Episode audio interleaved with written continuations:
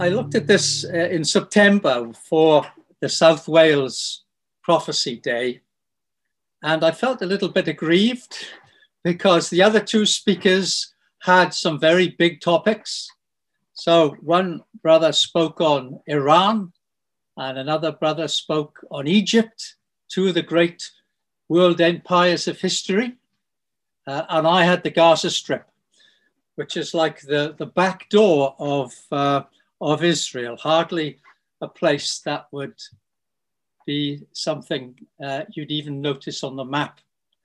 And yet, as we read in Joel chapter 3, this tiny strip of land features in Bible prophecy. Did you notice in Joel chapter 3 and verse 4? It talks about two small enclaves. Uh, it talks about Tyre and Sidon, and it talks about the coasts of Palestine. And these truly are tiny pieces of land, and yet they are of significance in Bible prophecy. So let me just give you some sense of, um, of the size. Now, I don't know how many of you have been to Wales, and you know that Wales isn't a very big place. It's just a small part of the United Kingdom. Uh, it just is that little bit that sticks out to, into the Irish Sea, pointing at uh, Canada. And on the map of Wales, now you can see that the, down south there, we are living in a little promontory that sticks out into the into the white. But on, on the side of Wales, you can see that little blue strip. That's the size of the Gaza Strip today. In that tiny little uh, place, you have almost 2 million people living. Where I live on the Gower Peninsula, we have 100 people per square mile. In Gaza, they have 130 times that. So they have an immensely dense population. Now, I know you don't know much about Wales, but you know a bit about Ontario. So there's Ontario, and there's Wales in Ontario. So even the whole of Wales is hardly uh, of any note compared to the size of Ontario. Can you see the Gaza Strip in Ontario? It might just look like a smudge on the screen, a little red dot in the middle of Ontario. That's not what it really is, but that, that's the relative size. If you want to know what it really is, of course, you all know this, but why don't you open your Bibles uh, to your maps and just see this yourselves? So go to the maps at the back and you go to, say, I don't know, the United Monarchy or something like that, and you look down at uh, and find the Gaza Strip. And of course, what you notice is that it was the land of the Philistines. But this land now is in the news quite a lot because it is really a troubled place. It is hugely overcrowded and it has been devastated by bombing and, uh, and so on. And this is quite an evocative picture, don't you think? It's this young young man, if he'd been in Canada, maybe he would be ten, attending the CYC. But what he has, what does he have to look forward to? what prospects does he have? And that's one of the great problems. It's a very young population in the Gaza Strip, and they seem to have no hope. They've been locked up there. Uh, they're a, a, perpetual refugee camp, a refugee camp which is as old as Israel itself. And they have really little prospect. So they're uh, a seedbed for discontent, and, and quite understandably as well. And there's a lot of sympathy with the Gaza Strip in the West and in Britain in particular. And I've worked over the years, uh, as you know, as a doctor, but I knew a number of doctors and researchers who went out to Gaza to help in their holidays, to help with medical care, uh, with planning. So one was an obstetrician, went out there to, to help uh, deliver babies because there was a, a sense that this was a great injustice and of course, I have to say, from a human point of view, it is a great injustice. And that discontent, of course, it is the home of the Palestinians, who many of whom were displaced by the creation of the State of Israel uh, and after the Six Day War, uh, where insurgency and attacks on Israel take place. So, rockets being fired from the Gaza Strip into Israel has been a very common phenomena. Uh, you may know that our youngest son Ben is living out there, and uh, he has seen rockets go over the apartment block where he was living, uh, over the university where he was working, and he's seen you know fragments of the shells on the grass outside his his office. It's a real phenomenon. But when we look at our maps, what we see it was the territory of the Philistines, and this is, I think, a key to understanding why this place today is such a prominent place and, and understanding why Bible prophecy refers to it. Well, we know who the Philistines were. Their territory waxed and waned. So on that map on the screen there, uh, you'll see it's quite a, a, substantial territory. It goes way up the coastal plain beyond Joppa. Uh, it would have taken in Tel Aviv. Uh, it's, it's going right up into the hill country, uh, right up towards Beth Shemesh, uh, almost taking Lachish in, certainly making great inroads into the territory of, of Judah.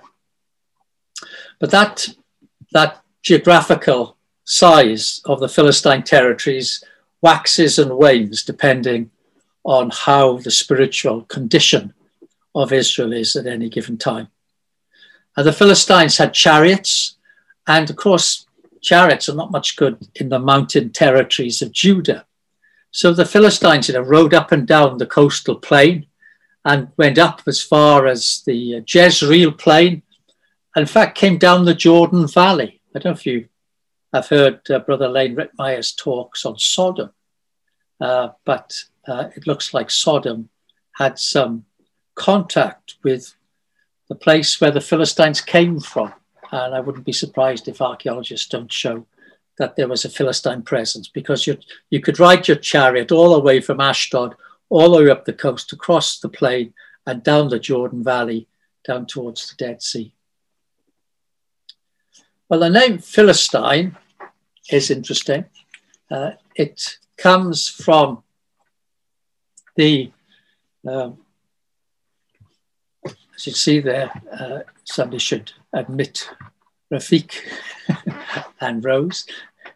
Uh, you can see there that it is the Hebrew word palaset, and it means wanderer, and it signifies the origin of the uh, Philistines. They came from another place. They were immigrants. They wandered into the land of Israel. And I think let's let's turn to the passage. Let's turn to Amos chapter nine and see what it says there about where these Philistines originally came from. It's quite a very interesting historical uh, reference. Amos chapter 9, verse 7.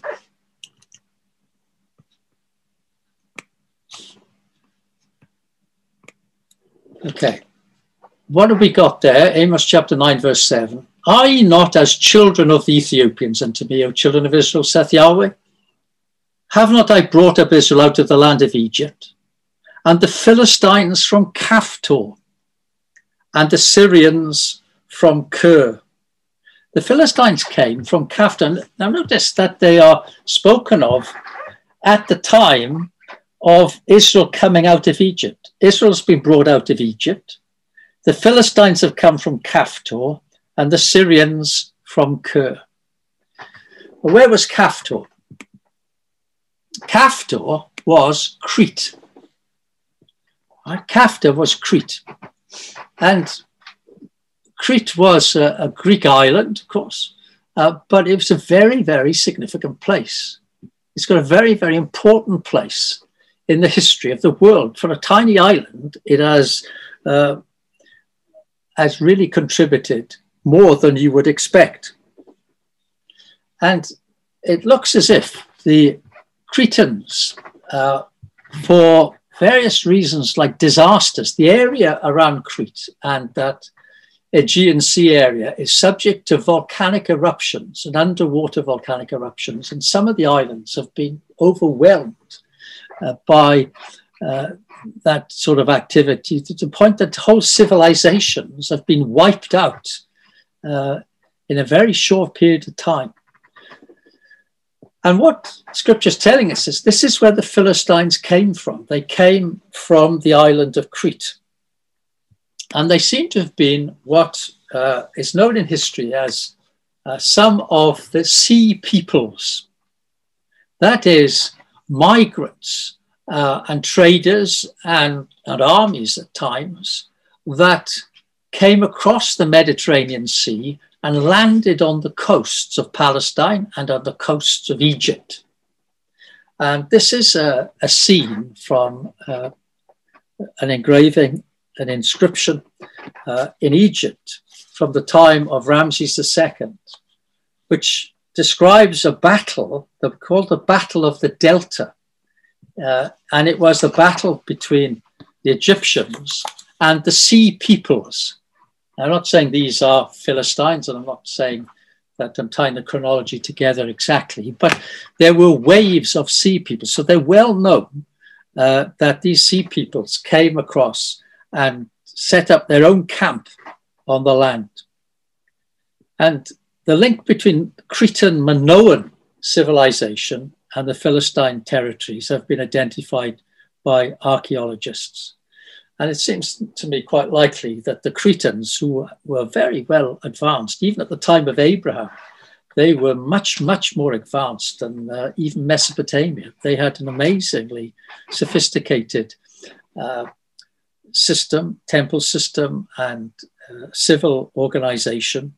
The ruins of their cities are preserved on the island of Crete. As a tourist, you can go visit them.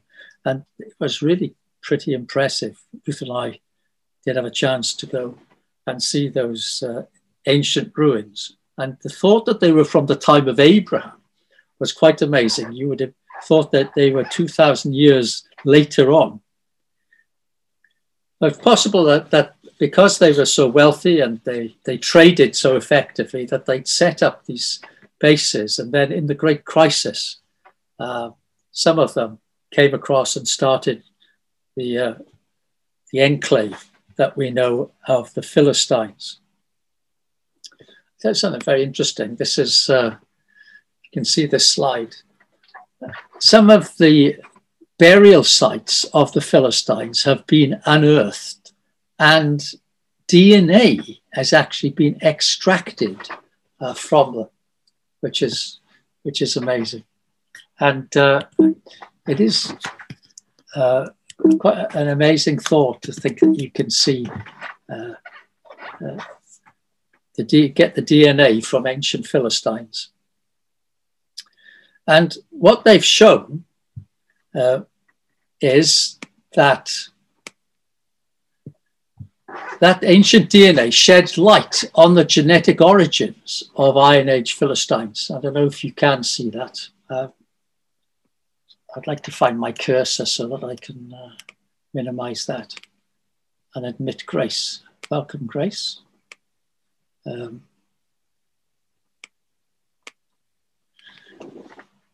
Ancient DNA sheds light, it says. This is uh, Science Journal. And let me read what it says there. The ancient Mediterranean port of Ashkelon, identified as Philistine during the Iron Age, underwent a marked cultural change between the late Bronze Age and early Iron Age. Has been long debated whether this change was driven by a substantial movement of people, possibly linked to a larger migration of the so-called sea peoples. Here we report genome-wide data of 10 Bronze and Iron Age individuals from Ashkelon. We find that the earlier Iron Age population was genetically distinct due to a European-related admixture. In other words, they've dug up some Philistines and they found what the Bible says they didn't belong to the Mediterranean population genetically. They came from Europe. That's uh, interesting. Uh, proof, I suppose, that the Bible was accurate in that startling statement that the Philistines had come from Crete. But notice the last sentence in this paragraph it says, This genetic signal is no longer detectable in the later Iron Age population. Our results support that a migration event occurred during the Bronze to Iron Age transition in Ashkelon, but did not leave a long lasting genetic signature. Well, what that means is the Philistines intermarried with the local populations, and that must have included the uh, uh, Israeli populations as well. They intermarried, and their genetic distinctiveness didn't last that long. But that's an interesting insight. Where did they come from? Does the DNA sample confirm it was not just Europe, but it could narrow it down. Well, this is what they say. The four early Iron Age DNA samples include proportionally more additional European ancestry in their genetic signatures than in the pre-Philistine Bronze Age samples, according to researchers. While the origins of additional European ancestry are not conclusive, the most plausible models point to Greece, Crete, and so on. Right? So Crete stands out as one of the uh, areas, very small island really, one of the areas where these people came from. That's exactly what the Bible had said. But their territory waxed and waned. I mentioned that. So if you want to turn to the book of Joshua, you can see their reference to the territory that they were given. Joshua chapter 13, verses 1 to 5. Um, we note now Joshua was old, well stricken, and so on. Then verse 2 says, This is the land that yet remaineth, all the border of the Philistines. Right, and then describes the, the, uh, the border of the Philistines, and that land would be given to Judah. Judah captured three of the cities, but refu- failed really to remove the Philistines from, from all of their territory. And the reason that they failed, have a turn over to Judges chapter 3. Have a look at Judges chapter 3. Have you got that? Judges chapter 3, verses uh, 3 and 4. And this is interesting. Look what it says. Namely, five lords of the Philistines. Okay, that's Gaza, Ashkelon, Ashdod, Ekron, and Gath. Five lords of the Philistines, and all the Canaanites, and the Sidonians, and the Hivites that dwell in Mount Lebanon from Mount Baal Hermon, and to the entering in of Gath. And they were to prove Israel by them, to know whether they would hearken unto the commandments of Yahweh, which he commanded their fathers by the hand of Moses. These are the nations, verse 1 says, these are the nations which Yahweh left to prove Israel. So Judah didn't manage that. I mean, if they'd had enough faith, then they would have got rid of them, but they didn't have sufficient courage and sufficient faith. And therefore, the, the Philistines continued on. Sometimes their land was squeezed right down, but they were a constant presence, a constant thorn in the side of Israel. And that's quite interesting, don't you think? That they've survived all this time that God might prove Israel to see what sort of um, what sort of condition they were in. In First Chronicles 18, verse 1, the Philistines were subjugated. Also in First Kings 4, verse 2, in the times of, of Solomon, they were subjugated.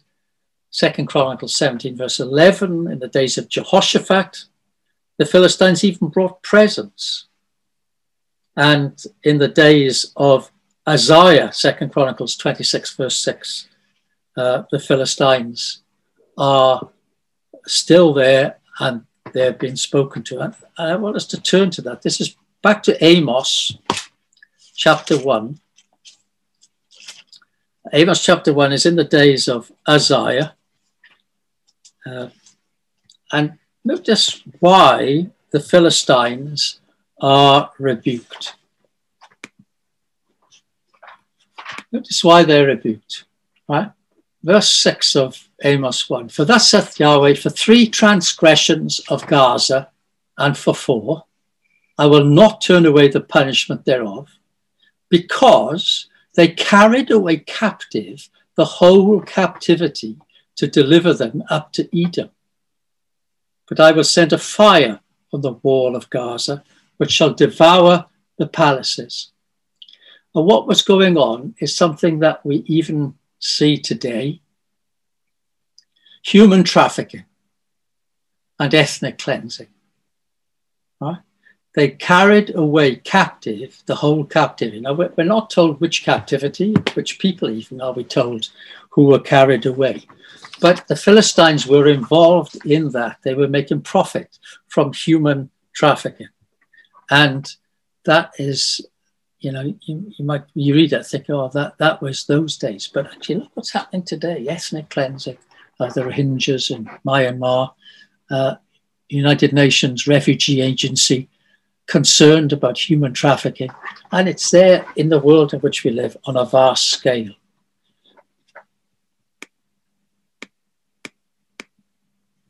When we come to the time of, of Hezekiah, to uh, Isaiah chapter 14, uh, we find here that the Philistines come in for some heavy judgments. Isaiah chapter 14. Good if we all turn these up as well. Uh, Isaiah chapter 14, verse 29. And this says, In the year that King Ahaz died, was this burden Rejoice not, thou whole Palestina, because the rod of him that smote thee is broken. For out of the serpent's root shall come forth a cockatrice, and his fruit shall be a fiery flying serpent.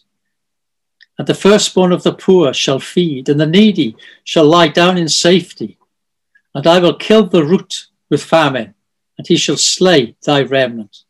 Howl, O gate, cry, O city, thou whole Palestina art dissolved, for there shall come from the north a smoke, and none shall uh, be alone in his appointed times.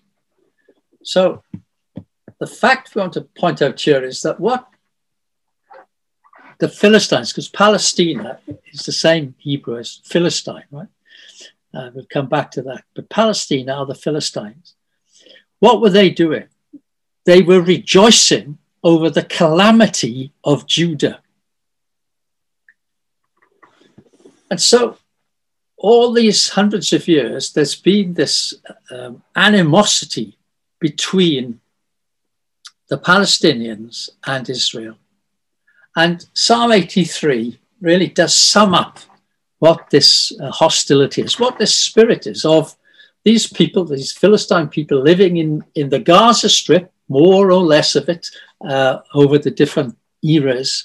This is their outlook. And Psalm 83 captures it because Psalm 83 describes the nations surrounding Israel and their deep hatred of Israel. We might ask, you know, when did this psalm apply to? When in history? When in modern times? And I think it captures all of the animosity up until and including the days in which we live. And you see, there they are in verse 7. Gebal, Ammon, Amalek, the Philistines with the inhabitants of Tyre. The Philistines with the inhabitants of Tyre. What have they said? Verse 4 They have said, Come, let us cut them off from being a nation, that the name of Israel be no more in remembrance. Right now, that to me is such an important point.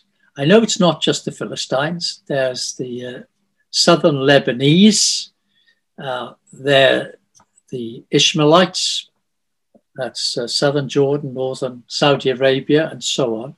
But those Arab peoples surrounding Israel have got this hostility to the very existence of the nation of Israel. Remember, in uh, 1948 to 1967, those Arab countries uh, wanted to celebrate pushing Israel into the sea to cut them off from being a nation. The other passage I think is of uh, real significance is Ezekiel 25 and verse 15.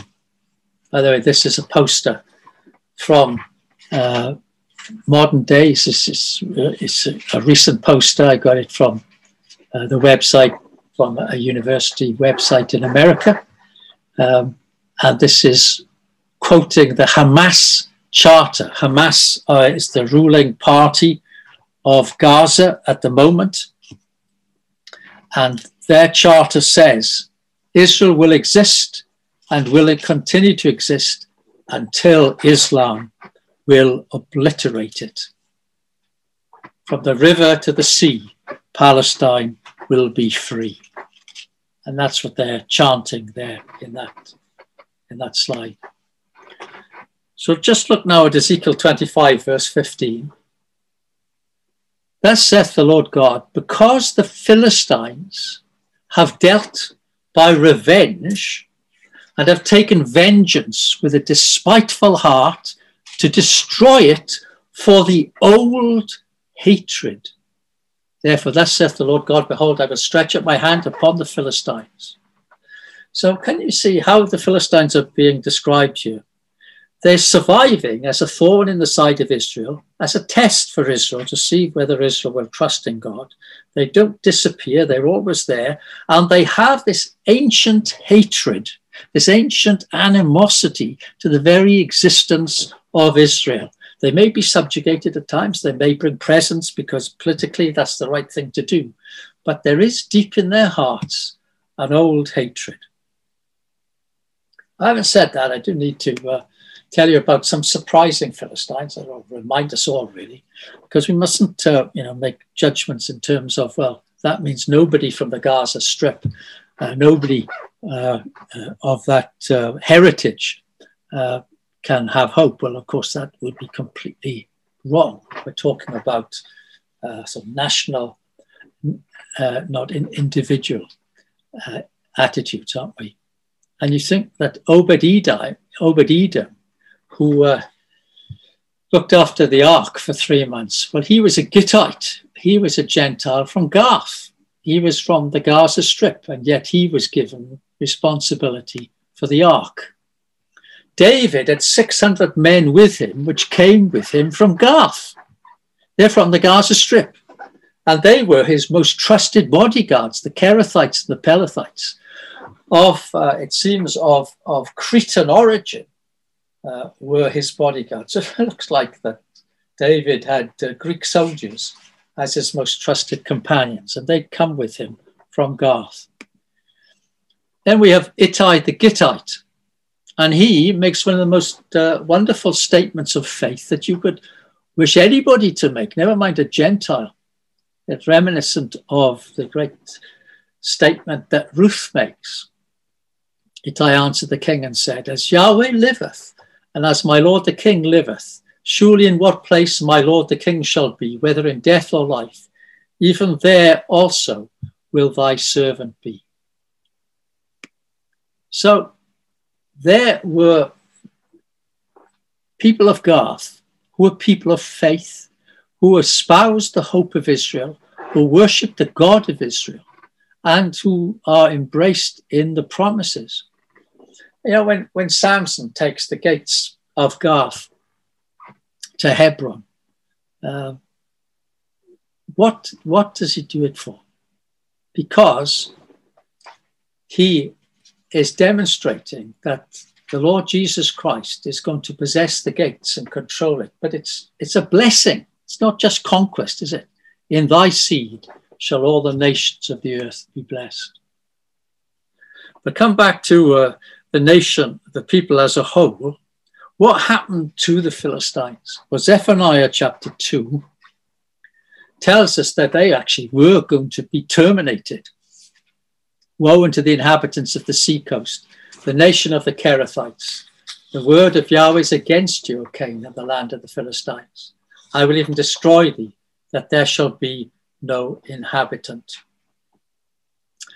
And yet, okay, the Philistines were going to come to an end. Uh, the Babylonians and then uh, other invaders, you know, wiped out those ancient peoples from that coastal strip.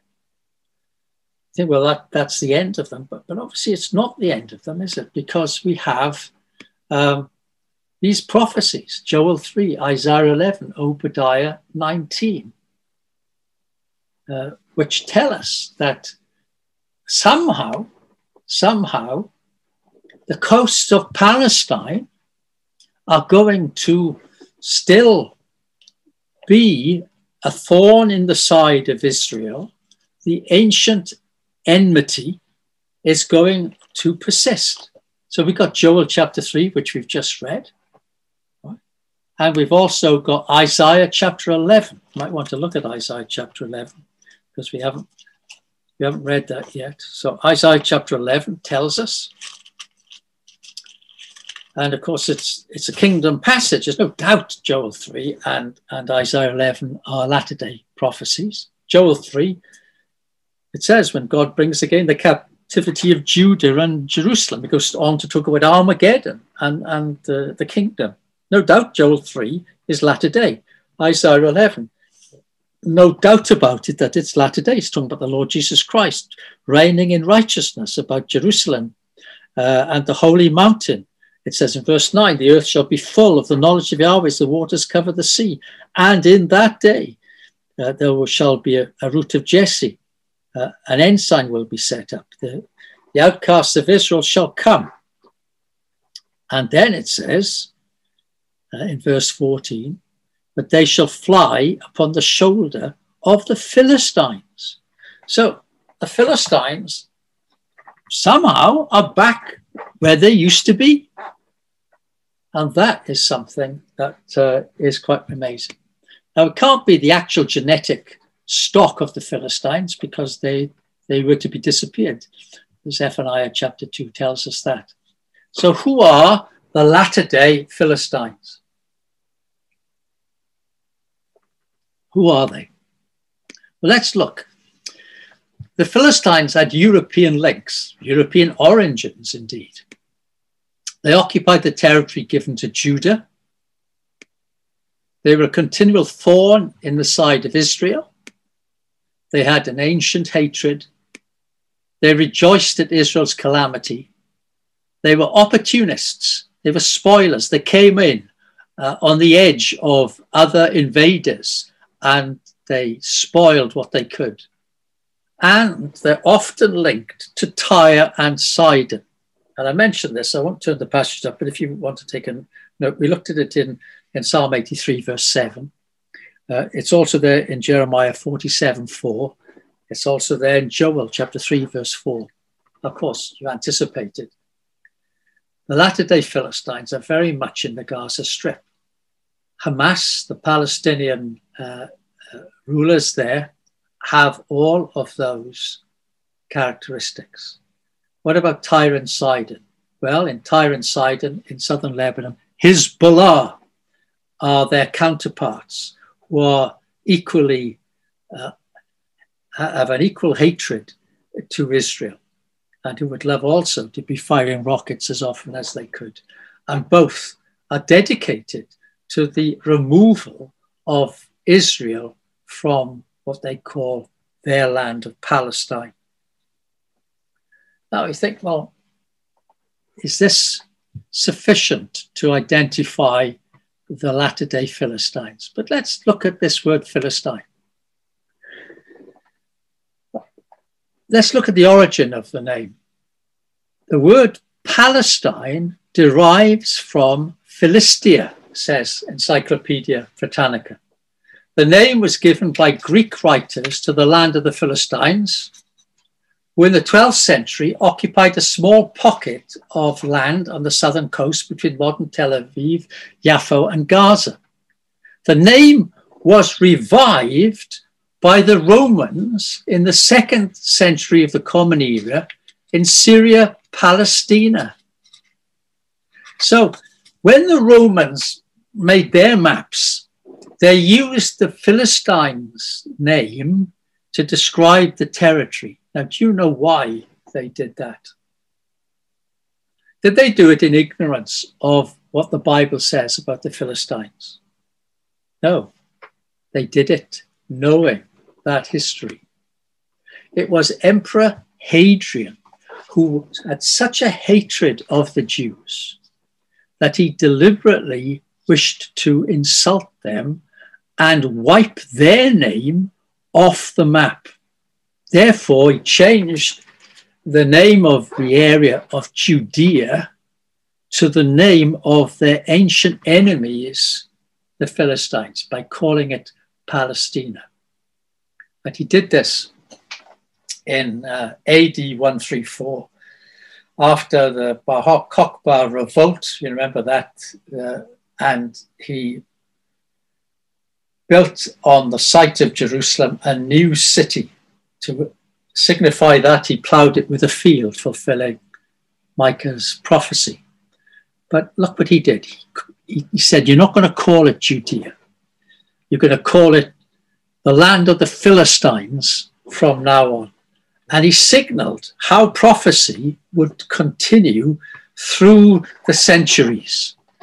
That the Palestinians would, it seems, be confined to an enclave in the territory of the ancient Philistines, from whence they would perpetuate the ancient hatred.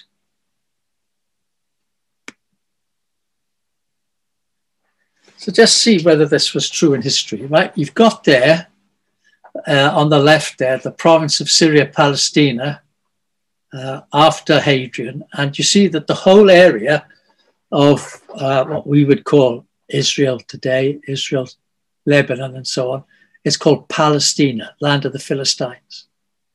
You go to the, the Byzantine Empire on the right, uh, the whole area is uh, the province of the Philistines, Palestina. What the Bible says is the Philistines are toward the west, the shoulder of the land. Well, throughout the Arab empires took over from the Romans, there was no country called the Gaza Strip. There was a city, Gaza. Uh, it, it was rebuilt very often. It often was a center of trade and culture uh, in the time of the Turks. There was a renaissance in Gaza uh, and uh, it became a prosperous area. And then it declined and came back again and declined. It went through its own cycles, but there was no separate entity that you could call the land of the Philistines. It was now the empire of the Ottomans.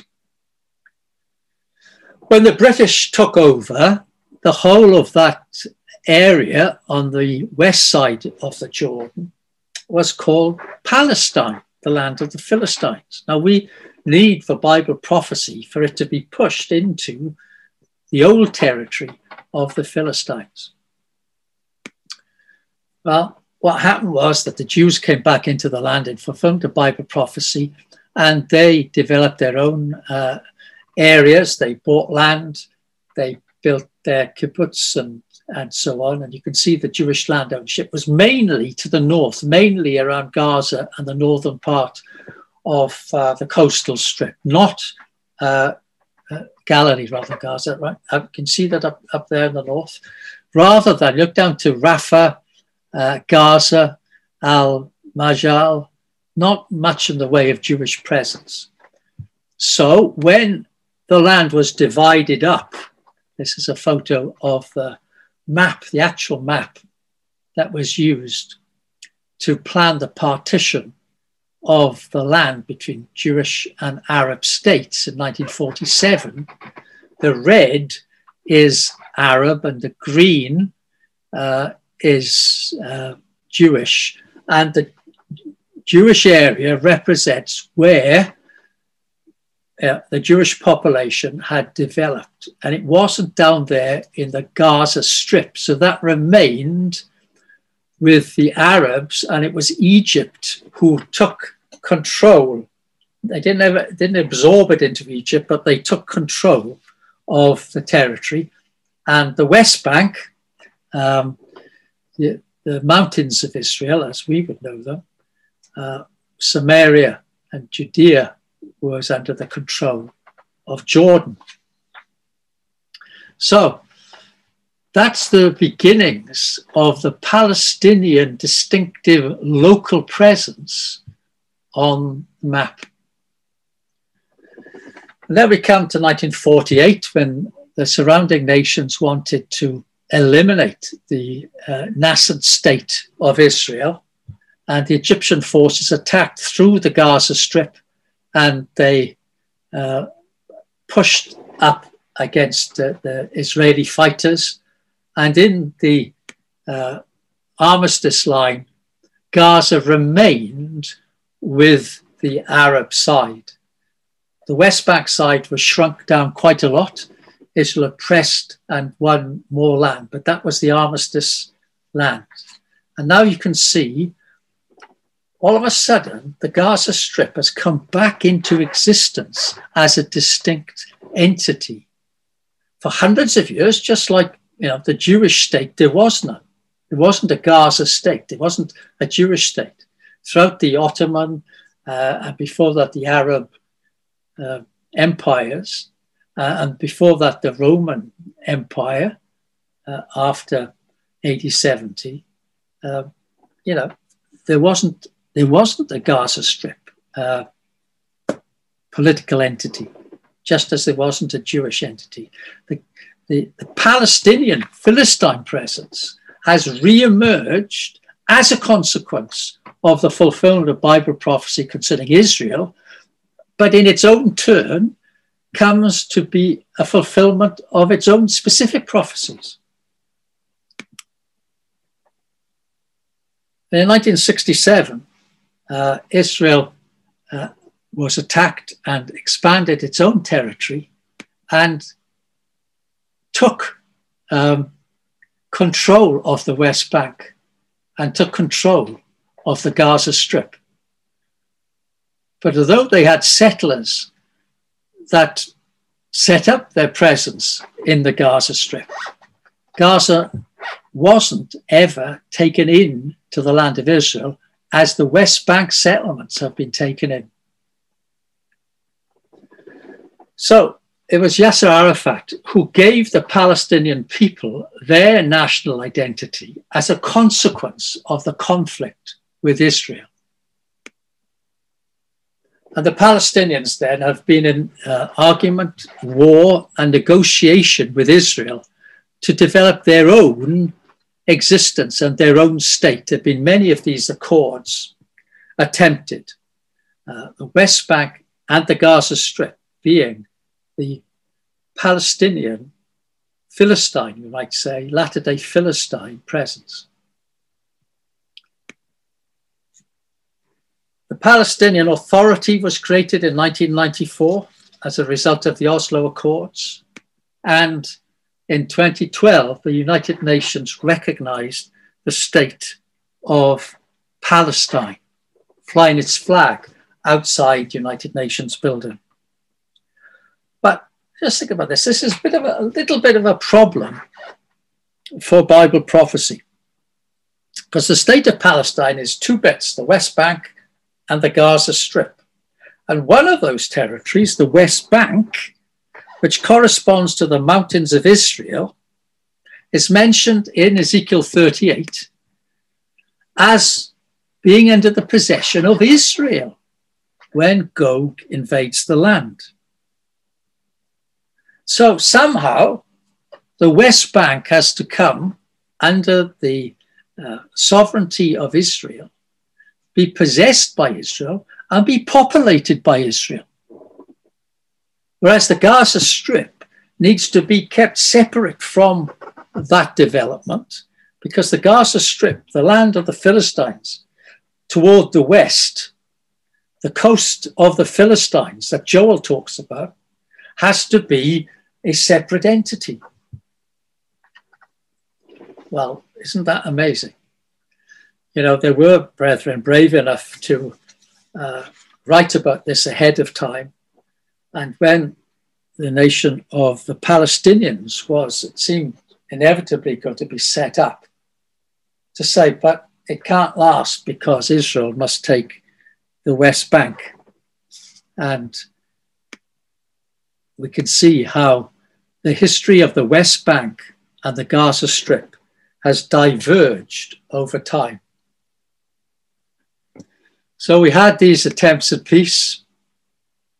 Uh, Arafat was a big disappointment to Bill Clinton. He says, I regret that in 2000, Arafat missed the opportunity to bring that nation into being and pray for the day when the dreams of the Palestinian people for a state and a better life will be realized. There, he, he was almost, the Israelis had agreed to give him everything he asked for, even Jerusalem, even old Jerusalem, except for the tunnels under the wall. And they wanted to keep the tunnels because that proved their priority. It proved that they were there first. And Arafat wouldn't accept that. He wouldn't accept, he told Bill Clinton, there never was a Jewish temple in Jerusalem.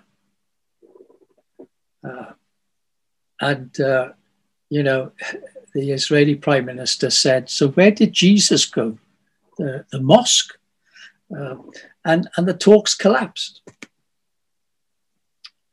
Uh, well, after the breakdown of the Accords, Israel took unilateral action. And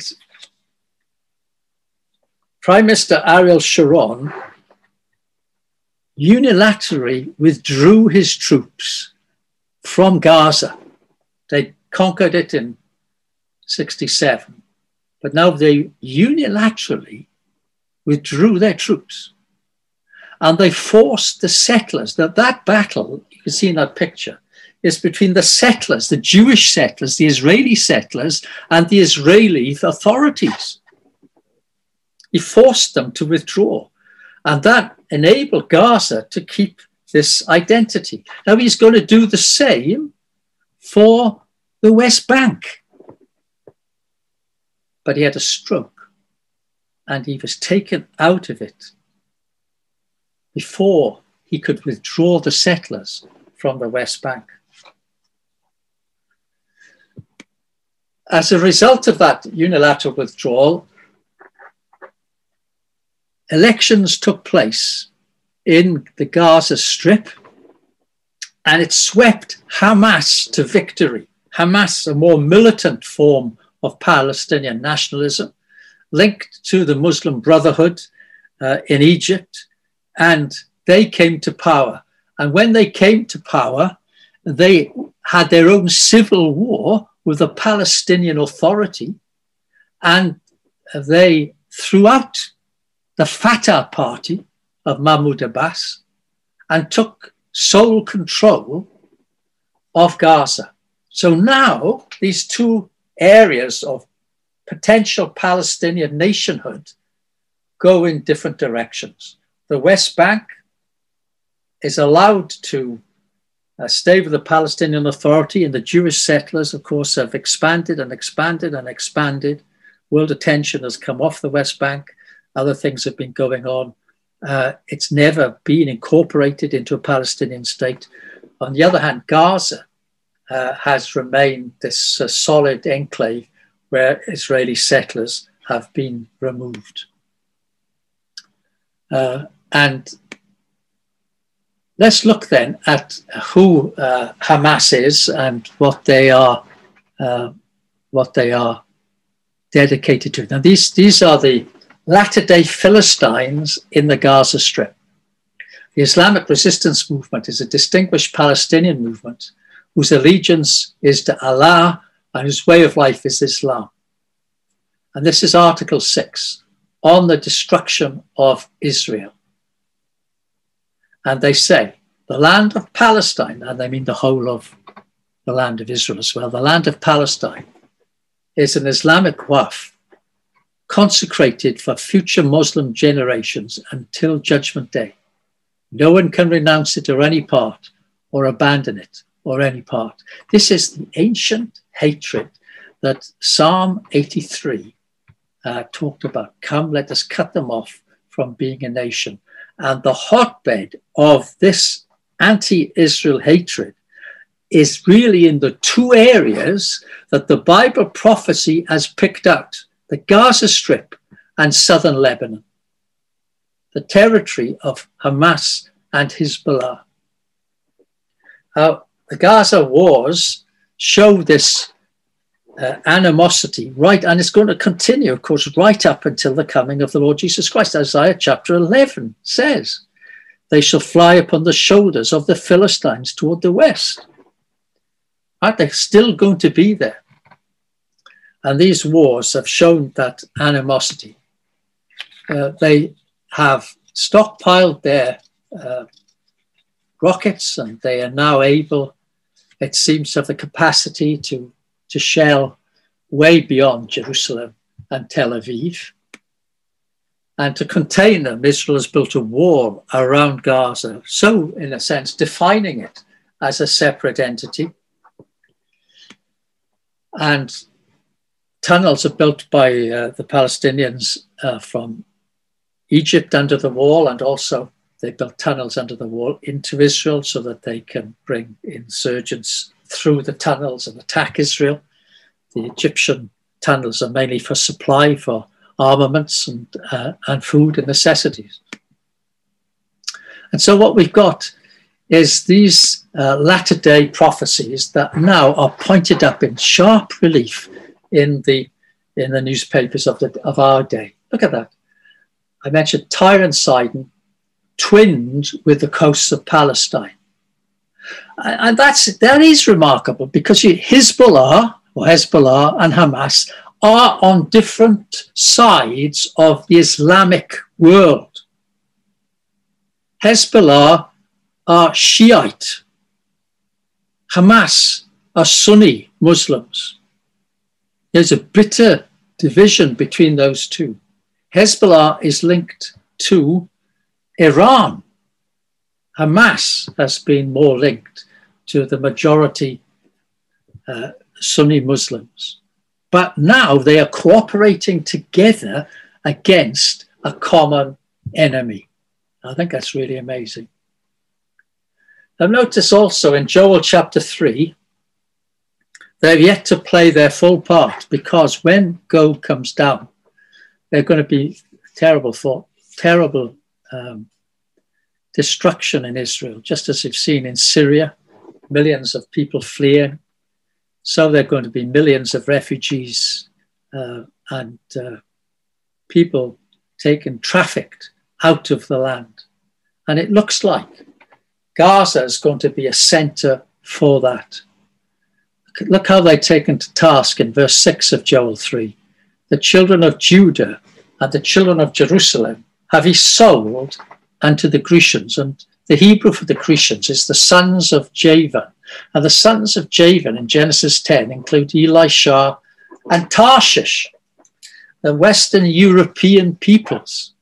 It looks like are going to have a link to uh, Gaza, uh, a link which is going to be exploited by the people traffickers who are going to make money out of the terrible uh, situation that Israel will find itself in before the Lord Jesus Christ comes to uh, redeem them.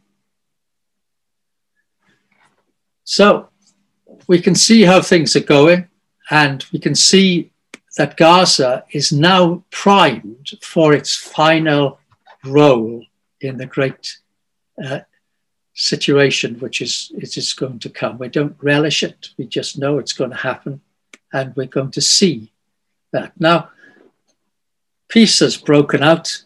Uh, at least it was breaking out under Donald Trump's um, influence. And the Arabs were going to uh, do something they've never done before, which is agree to trade and recognize the nation of Israel. What will happen with the Palestinians? Well, they've sort of been forgotten about, haven't they? They've been marginalized. But they haven't, their nationhood is really in doubt. If they become a nation, personally, I will be surprised. Because the West Bank is, you know, we're told going to be under the jurisdiction and populated by Israel not to the exclusion of, of Palestinians, but uh, certainly there's sufficient presence there, as I think that is the case today. But Gaza is going to remain quiet. They will probably be quiet for a while because they're not going to want to be part of uh, the uh, uh the final. Uh, they're not going to want to be an impediment. They're going to want to benefit from these things. So.